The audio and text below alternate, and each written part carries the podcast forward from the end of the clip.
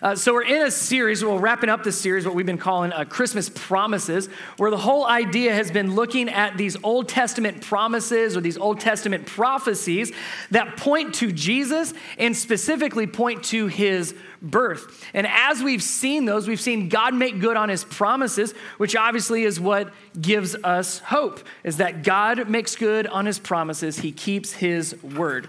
Now, if uh, anybody decorate their house, now I should ask who didn't decorate their house for Christmas. That'd be more convicting, but I won't.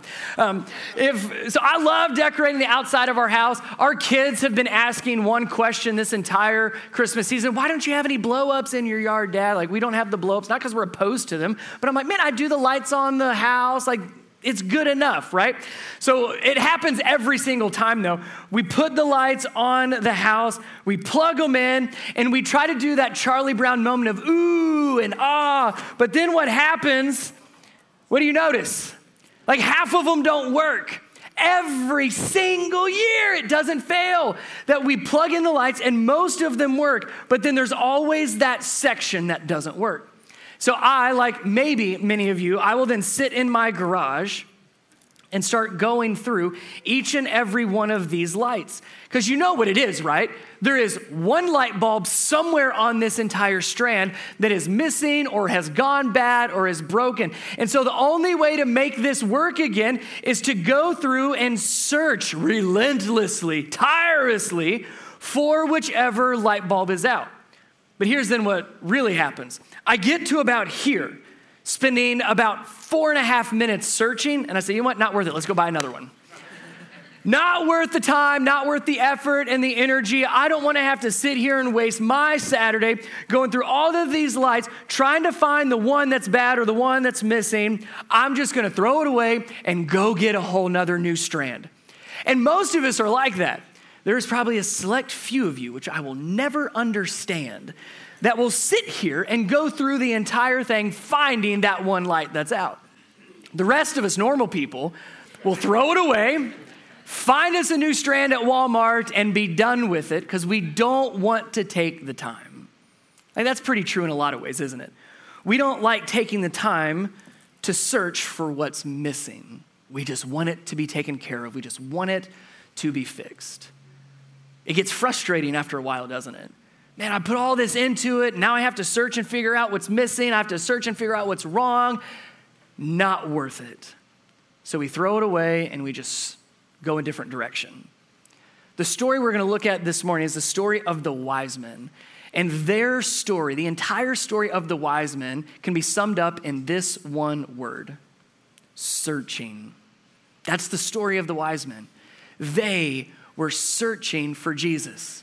And they didn't just search for a little bit. As we're going to see, they searched and they searched and they searched and they continued searching for Jesus until they finally found him. But that's not the end of their story. In fact, as we're going to see, once they find Jesus, then their story really begins. So you have these wise men that are searching relentlessly for Jesus. And once they find him, then their story truly begins.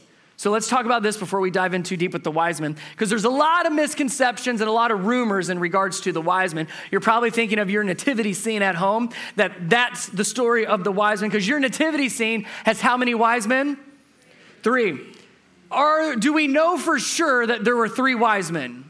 No, no, no, no, no. So that's one of the parts of the story that kind of gets a little, little lost is we don't know how many wise men there were. Tradition tells us three, but there could have been one, there could have been 200. We have no idea on how many wise men truly came to see Jesus, but again, tradition tells us three.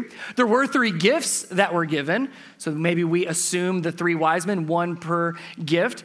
Those gifts were given were gold, Frankenstein, if you're my kids, frankincense if you're an essential oils person, and myrrh. Those were what were given to Jesus. And there's a lot of significance wrapped around those. We're not going to go into them. Uh, true meaning in the moment, but also a lot of sim- symbolism uh, regarding Jesus and his death, resurrection, the whole thing. You can look into it. So we know about the gifts. Do you know where they were from? What's the Bible tell us? They came from the far east. That's right. The far east is all that scripture tells us about where they were from. But if you start looking even in the Old Testament, we can make a few assumptions We don't know it for certain, but it would make a lot of sense that from the Far East, the wise men would have been from Persia or Babylon. The reason we make that assumption is if you were to go to Daniel chapter 2, some of you are going to geek out on this, some of you don't care at all. So let me talk to the three of you that care. So in Daniel chapter 2, we learn Daniel, like this is Daniel in the lion's den, Daniel. That Daniel, Daniel was actually put over, in the king's words, put over all of the wise men, all of the magi in Babylon and Persia at the time. Then later on in Daniel chapter 9, Daniel actually gives prophecies about the coming Messiah. So, what we see probably happen is these wise men that we get in the story, in the Christmas story, would have been heard, not necessarily heard straight from Daniel's mouth, but through the wise men and the generations, the stories of Jewish law, the stories of Jewish prophecies, and they would have begun to hear more and more about this coming Messiah, all because of Daniel that we know as Daniel in the lion's den, his story. So we know a little bit about the gifts. We know a little bit about where they were from. We also make some assumptions as far as who they were, meaning very wealthy, very influential, very powerful. The reason we make that assumption is they traveled a long distance, probably 800, 900 miles, to get to Jerusalem from where they were at in the Far East Persia area. And when they get there, the entire city of Jerusalem kind of goes nuts. And we're going to see that as we read it. And I'm telling you, if I were to show up, just poor little old Brian show up to Jerusalem, no one's going to care.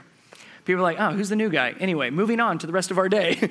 But when these wise men come into Jerusalem, everybody starts talking about it. Even the king at the time, King Herod, he starts talking about it. So there's this big ruckus that happens, all because these wise men show up.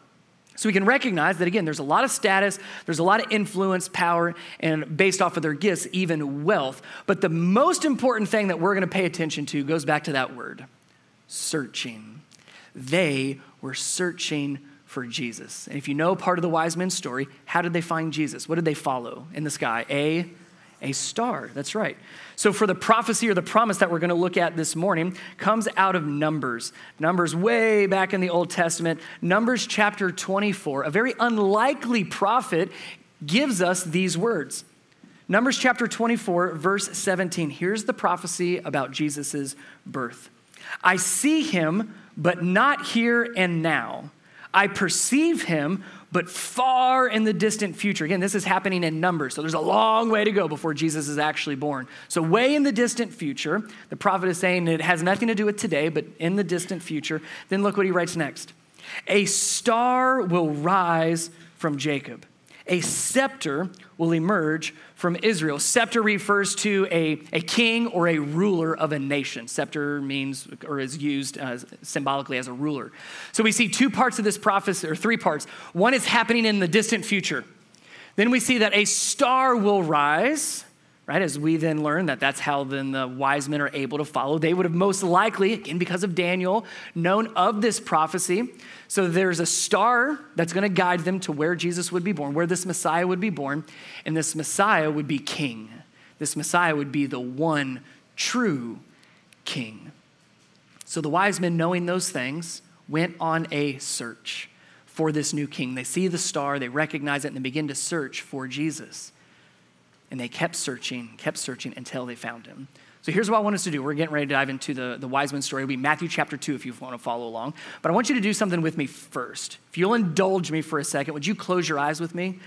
Close your eyes. I'm going to pray in a second, but I want you to do something um, personally before we dive into their story. Would you just kind of visualize in your mind where you are right now with Jesus? Spiritually speaking, where are you with Jesus? Do you feel really close to Jesus? Like, man, he's right there. I feel him in my heart. I see him moving in my life. Like, I feel close to Jesus. Does Jesus seem way far off? Does he seem distant? Maybe he seems unknown. You don't know anything about this Jesus, just what you've maybe heard, but you've not experienced him, you've not met him, You've not heard from him. Maybe it's kind of somewhere in the middle. Maybe you see yourself like moving towards Jesus or around Jesus, but maybe not very close. Where do you see yourself with Jesus, spiritually speaking? And as you visualize that, my prayer for you is that as we go through the wise men's story, and again, their story is a story of men that were very far from Jesus, that kept searching until they found Jesus, that you would be willing to do the same. Continue to move closer to Jesus, no matter how close you are, no matter how far you are, that you would take a step today and move just a little bit closer to Him. Jesus, we, we come before you today recognizing where we are at with you. And no matter where we are spiritually, we all recognize that we can all move closer. I pray that we never allow close enough to define our relationship with you, but that we would always press and always move and always pursue and always be seeking and searching you to grow with you and in you. So, Holy Spirit, would you move in our hearts this morning? Would you speak to us, move us, and convict us as we seek to move closer to you today? In Jesus' name, amen. All right, so here's the story of the wise men, or maybe you've heard them called the Magi. Matthew chapter 2. If you've got a Bible, follow along. If not, man, we've got a Bible for you out by uh, the coffee. Would love to have you grab one of those. That's our gift to you. So here we go. Beginning of the story, uh, Matthew chapter 2, verse 1, with the wise men. Jesus was born in Bethlehem in Judea during the reign of King Herod. About that time, some wise men, again, not three, some, maybe it's three, maybe it's more, maybe it's less, some wise men from eastern lands arrived in Jerusalem asking, here's the question, where is the newborn king of the Jews? We saw his star, not a star, but his star, which makes us think that they were aware of that prophecy in Numbers. We saw his star as it rose, and we have come to worship him. Now, hold up there for a second because again, that key word, searching. And as we're searching to take next steps and searching to grow closer with Jesus, there is a posture that needs to be taken, right? And the wise men do a great job with this. Let me explain it this way. So, stating the obvious, what am I doing in this chair? I am sitting. That's right. Good answer. I am sitting in this chair. Now, if you can see me, would you say that I have good posture as I sit in this chair right now, for the most part? Yeah, yeah, pretty good posture, right? My feet are on the floor, my back is straight, I'm sitting with good posture. Now, if I were to do this, would you say I have good posture or bad posture? Bad posture for the most part, right? Now, can we agree though, whether I'm sitting like this, bad posture, or whether I sit like this with good posture, am I sitting in both examples? Yes, yes, exactly. So you can sit however you want.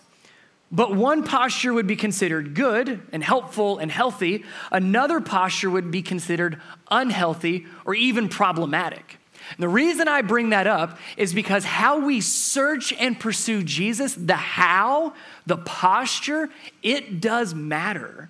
To have the right heart, Scripture tells us that God looks at the heart, not just the motions of what we do. So, where your heart is in the pursuit of Jesus, it matters. So notice the posture, the, the how of the wise men as they were searching for Jesus. The first thing they did was ask a question Where is this newborn king of the Jews? The very first thing they do is pose a question. Then they explained why they're looking. Well, we saw his star. They had been paying attention, they were observant, and they noticed something that tied to the prophecy of what God had given. Now they went searching, and then this last part is so key and we have come to worship him. These wise men, again, most likely very influential, wealthy, powerful, all the things, could have shown up to this new king of the Jews to gain something, to, to work out a treaty between their two lands, between this new king of the Jews and their home country.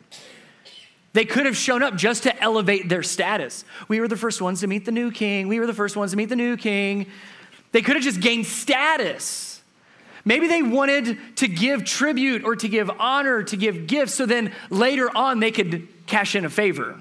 Hey, remember that time we gave you those three really expensive gifts on your birthday? Well, here would you do this for us now? Maybe they just wanted to get Jesus in their debt. None of that's the case. These wise men show up to do one thing to worship him. That's their posture as they search and seek and pursue Jesus. Let me say it to you this way, because I would want you to have the same posture. I want myself to grow and have the same posture as we constantly move towards Jesus, to stay curious, observant, and humble. Stay curious, ask questions. It's the first thing that we, re- we have recorded that the wise men did when they got to Jerusalem. Where is this king? We've heard of him, we know a little bit about him, we've been following this star, but where is he? And they asked a lot of different people. Man, one of the, the great joys of what I have the privilege to do as your pastor is I get to help you ask questions. And oftentimes I get asked questions, and I'll say, Let me answer your question with another question. And then we get to wrestle together through these questions about the true, the trueness of God and who He is and His character and His design for our life. We get to wrestle through those questions. And God can handle your question. He desires your questions. Bring questions. Stay curious. Have that posture of paying attention. They were very observant because they said, We saw his star, but in order to see the star, you got to be looking for it. So, can I encourage you, even challenge some of you? Are you paying attention to what God is doing around you? Are your eyes open to seeing how he's moving in your life and in the people around you and in your heart? That little quiet voice that, that starts to speak to your heart, do you listen to the Holy Spirit speaking to you? That little conviction that happens in your gut? Are you following and listening? Are you paying attention to what God is doing and what God is saying? And then lastly, humble. We come to worship. And we're going to see them do this later on in the story, but they bow down and give their life to Jesus, this king. Can we have that same posture? Stay curious and ask questions, be observant, pay attention, and stay humble as we search after him. So, wherever you visualized yourself in Jesus today, and as we go on this quest, not just for this morning, but man, I hope that you hold on to this for the rest of your life. Continue to search for and move closer to Jesus, but do it with all the humility in the world. So here's the next part. So they get to Jerusalem, they're asking all these questions, trying to find Jesus. Verse 3 King Herod, who is the current king of the Jews, King Herod was deeply disturbed when he heard this, as was everyone in Jerusalem. He called a meeting of the leading priests and teachers of religious law and asked, Where is the Messiah supposed to be born? In Bethlehem, in Judea, they said, for this is what the prophet wrote. We actually looked at this prophecy last week if you want to learn more about that. But everybody knew this prophecy from Micah, it was very familiar. The prophecy says, verse 6 And you, O Bethlehem, in the land of Judah, are not least among the ruling cities of Judah. For a ruler will come from you who will be the shepherd for my people Israel. So everybody knew the Messiah was going to be born in Bethlehem. So, verse 7 But Herod doesn't like to be challenged. He's got people from another land asking where the king is. And he's like, I'm right here. He says, No, no, no, no, no. You're the old king. Where's the new king? Like, that doesn't go over very well if you're king. Verse 7 Then Herod called for a private meeting with the wise men, and he learned from them the time when the, the star first appeared. Then he told them to go to Bethlehem, and here's that word, and search carefully for the child. And when you find him, come back and tell me so that I can go and worship him too. Those are Herod's words. Let's stop there. First of all, you need to know that's about Herod. You'll see this later if you keep reading.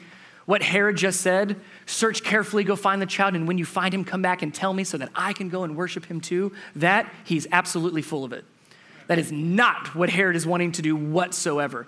Herod is threatened by this new king of the Jews. He wants to remain king. So, any other person claiming to be king, coming after his right on the throne, he views as a threat. So, he wants to know where Jesus is at so he can go and kill him. And you can read later on, if you keep reading through the rest of chapter two, you will see the horrible things that King Herod did to try to find and kill Jesus. Absolutely horrific. Now, the wise men don't know that. File that away. We'll talk a little bit later about it. But here we see Herod desiring to know where Jesus is at, but not for the reason that he stated. But the wise men, with good intentions and a good posture, are still looking for Jesus. So here's how they continued their search. Now, here's this next part. We saw the posture of the wise men. Now I want you to see the progression of the wise men, meaning this one thing is going to lead to another, that's going to lead to another. They're going to act like dominoes. And when we search after Jesus in our own lives, no matter where you are with him, close or distant, this progression will be true for you too. So here it is. Pay attention to the progression as they search for Jesus. Verse 9. After this interview, the wise men went their way, and the star they had seen in the east guided them to Bethlehem. It went ahead of them and it stopped over the place where the child was. It stopped right where Jesus was born. Now, as they they get to Jerusalem. Again, we're making an assumption far east, let's call it Persia, about an 800, 900 plus mile journey, one way. And they get to Jerusalem and they're like, Where's this new king? We've been traveling for months. Where is he? Well, he's in Bethlehem. Well, how far is Bethlehem? Bethlehem and Jerusalem, about six miles apart. So, what could have happened for the wise men is they travel all this way, they get to Jerusalem. Where's the new king? Six miles away. Are you kidding me? We've already come 900 miles. Why can he not just be in Jerusalem?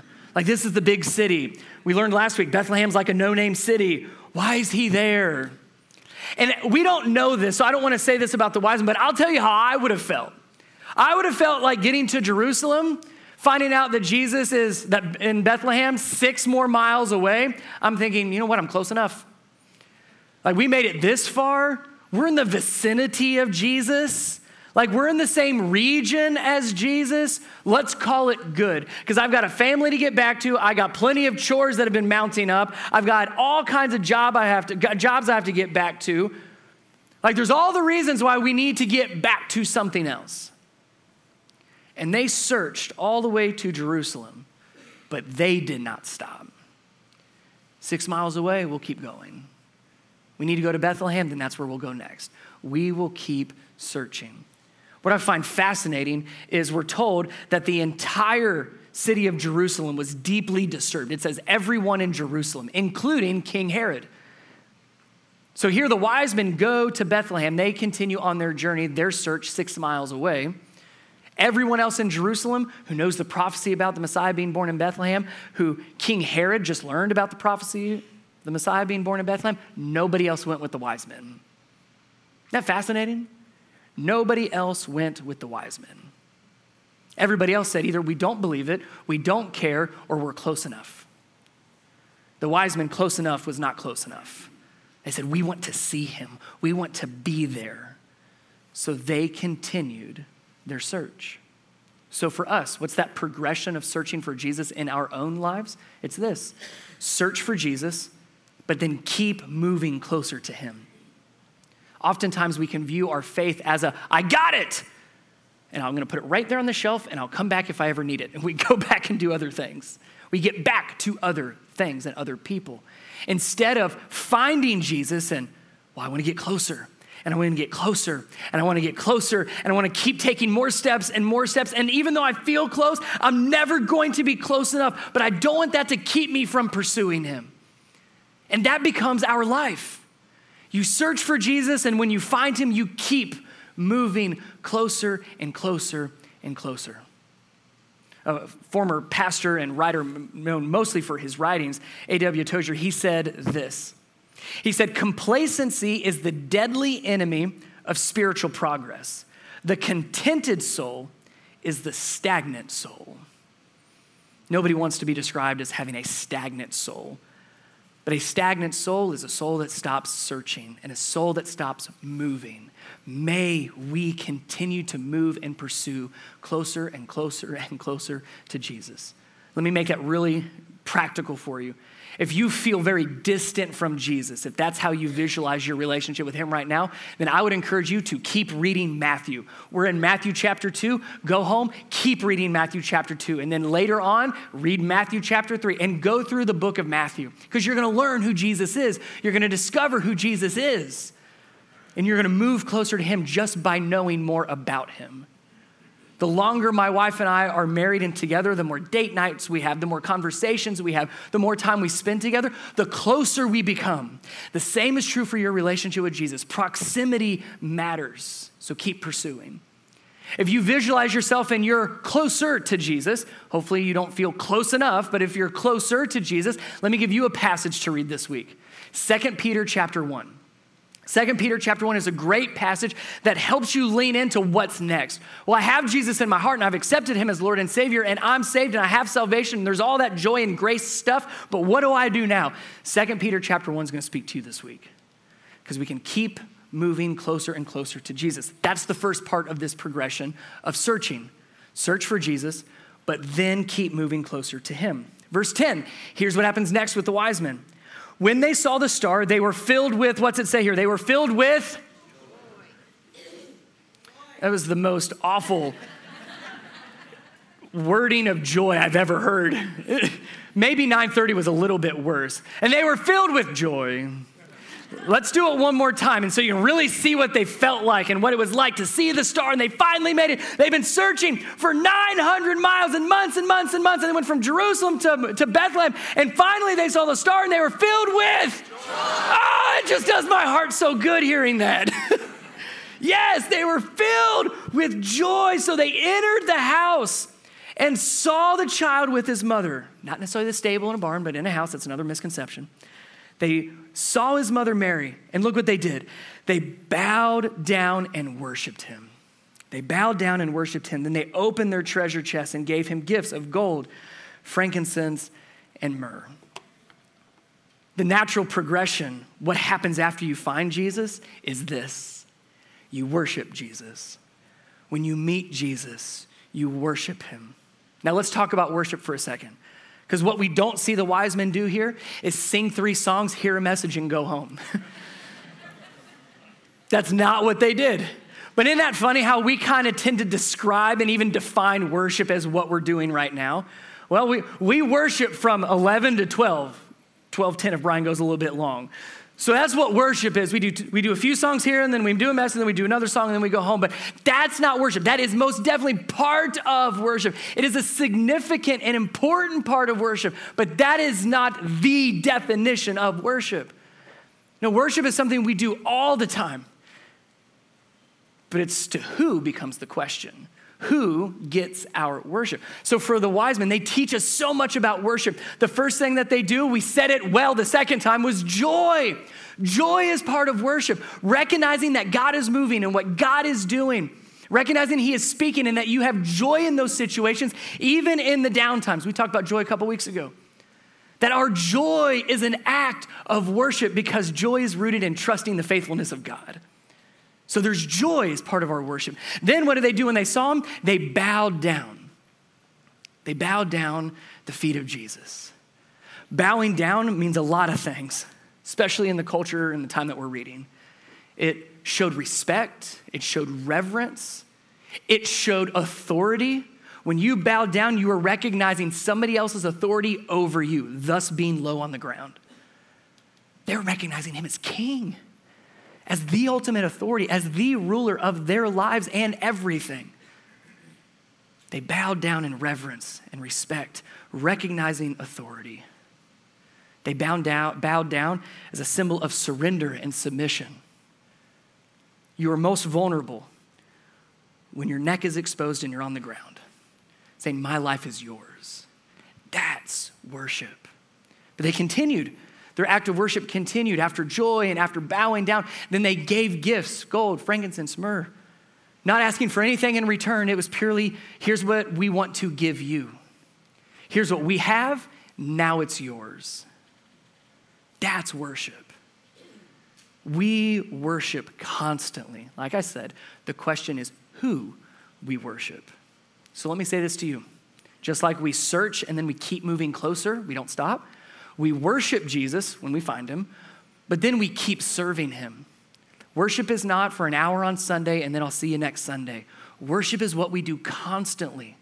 It's who we submit to, it's who we give our lives to, it's who we give our everything to. Should be Jesus. So worship Jesus and then keep serving him and only him. A fascinating part of this story that I want to point out is the wise men were in the presence of two different kings. Did you catch this? You have King Herod, and then you have King Jesus. And the wise men treated those two kings extremely differently. They presented Jesus, King Jesus, with gifts. They presented themselves bowing down before Jesus' feet. They had great joy when they saw King Jesus. They didn't do any of those things for King Herod. In fact, they got to King Herod and said, So where's the real king? Which he didn't like and then killed a bunch of people because of it. Like, it's a horrible, horrible change of events here. but they didn't give any gifts to Herod. They didn't give any honor to Herod. They didn't give any, any respect to Herod. They most certainly didn't bow down before Herod. There was no joy to Herod. And why I say that is because we have so many different, let's call them kings in our lives. Let's say a king is anything or anyone that wants you, anything or anyone in life that you give to, right? And people are always wanting your attention, things are always needing your energy. So, which king do you serve? Jesus most certainly is the king. He is the king without question. The bigger question that you and I need to wrestle with is Is he my king? Is he your king? Because he is the king, but is he your king? The wise men, through their worshipful actions, said, Yes, he's not just the king, he's our king. Would you continue to worship him, but worship him through serving him every moment of every day? Because his life, or your life, is in his hands a prayer that I love to pray personally, and I love our church praying this. It is really a, the definition of worship would be God, what do I have, and how do you want to use me today? How do you want to use me with what I've got, where I'm at? God, it's just my life is yours. How do you want to use me today? If you begin your day like that every single morning, God, how do you want to use me with what I have and where I am today? That's how we bow down before Him today. So, search worship. Here's the last part. Because honestly, if we're true, um, or we're being honest with ourselves, that's usually where the story ends, isn't it? Well, they followed the star, they found Jesus, they gave him the three gifts, and then they went home. But there's one verse that really tells more of the story. This last part, we don't want to forget it, definitely don't want to neglect it because it's the next part of our searching progression. Verse 12 When it was time to leave, they, the wise men, returned to their own country. But look, by another route, by a different route. Why? For God had warned them in a dream not to return to Herod. Remember Herod's original instructions? And again, Herod is the king. So when the king tells you to do something, you are expected to follow his instructions to the letter. So Herod said, When you find this king, when you find this Messiah, come back and tell me, is what Herod said. And the, the wise men had no clue that he had bad intentions. So they were, of course, planning on going back to Herod, letting him know what was going on, and then head back home the way that they know to get home, the same route back. But then God showed up, and he gave them a change of plans and warned them, saying, Don't go back to that king, go home a different route. They didn't have a lot of answers at that point. There was probably more questions than answered, and that put the wise men in a very interesting spot. King Herod said, Go back to him. God said don't and go home a different way. Which king do they listen to? Because again, they've already found Jesus. Mission accomplished. What they set out to do, they did. They found him, they worshiped him, they gave him the gifts, and it feels like, well, their job is done. But what we see with the wise men is incredible. They not only found Jesus, they not only worshiped Jesus, but they continued to listen to the voice of God to the point of not going back to King Herod and going home a totally different route. Again, if you put yourself in the wise men's shoes, are you kidding me? Like, we've come all this way. Like, that's the way we know how to go home. You want me to go a totally different direction? King Herod told me to come back and tell him if I disobey, who knows what that king could do to us? What if he finds us? There's all kinds of questions that come with that. But isn't that true in following the voice of God at times? Well, the rest of the world says this. Oh, but God says this. The rest of the world celebrates this, and yet God points us to this. When there's two competing directions, which one do we go to? Which one do we follow? So, let me pose the last part. Follow Jesus, but it doesn't just end there. Follow Jesus and then keep listening to him. Don't stop. The wise men didn't stop. It wasn't, we found Jesus, hooray, we're done. It was we found Jesus, we worshiped him, and we are going to continue to listen to God's leading in his direction. And may we do the same. Search for Jesus, keep moving closer to him. May we worship him with all that we are and all that we have, him and no one else. He's the king and he's our king. And may we not just follow him for a little bit or for a season, but may we constantly follow him by listening to him. I want to end with a psalm from David, Psalm 63. because I think his situation matches where many of us might find ourselves. In fact, this is one of the perks to having a uh, like a physical Bible. Before you even get to verse one, it gives us context of Psalm 63. We're told a psalm of David regarding a time when David was in the wilderness of Judah. So as you visualized where you are at spiritually with Jesus, maybe you feel like you are more in the wilderness. If so, I pray this psalm would be an encouragement for you. Listen to how David talks about searching worshiping, and listening to God. Verse 1 O God, you are my God. I earnestly search for you. My soul thirsts for you. My whole body longs for you in this parched and weary land where there is no water. I've seen you in your sanctuary and gazed upon your power and glory. Your, unfa- your unfailing love is better than life itself. Oh, how I praise you. I will praise you as long as I live, lifting up my hands to you in prayer. You satisfy me more than the richest feast, and I will praise you with songs of joy. I lie awake thinking of you, meditating on you through the night, because you are my helper. I sing for joy in the shadow of your wings, and I love verse 8. I cling to you. I cling to you. Your strong right hand holds me securely. So, where are you with Jesus? That's between you and the Lord. But depending on where you are at, can I encourage you, like David, feeling like you're in the wilderness, to search earnestly after God and keep searching and keep moving closer. To worship Him with all that you are, to recognize that time with Him is better than life itself, that our whole body aches to be with Him and we follow his direction because that's the only way to cling to him.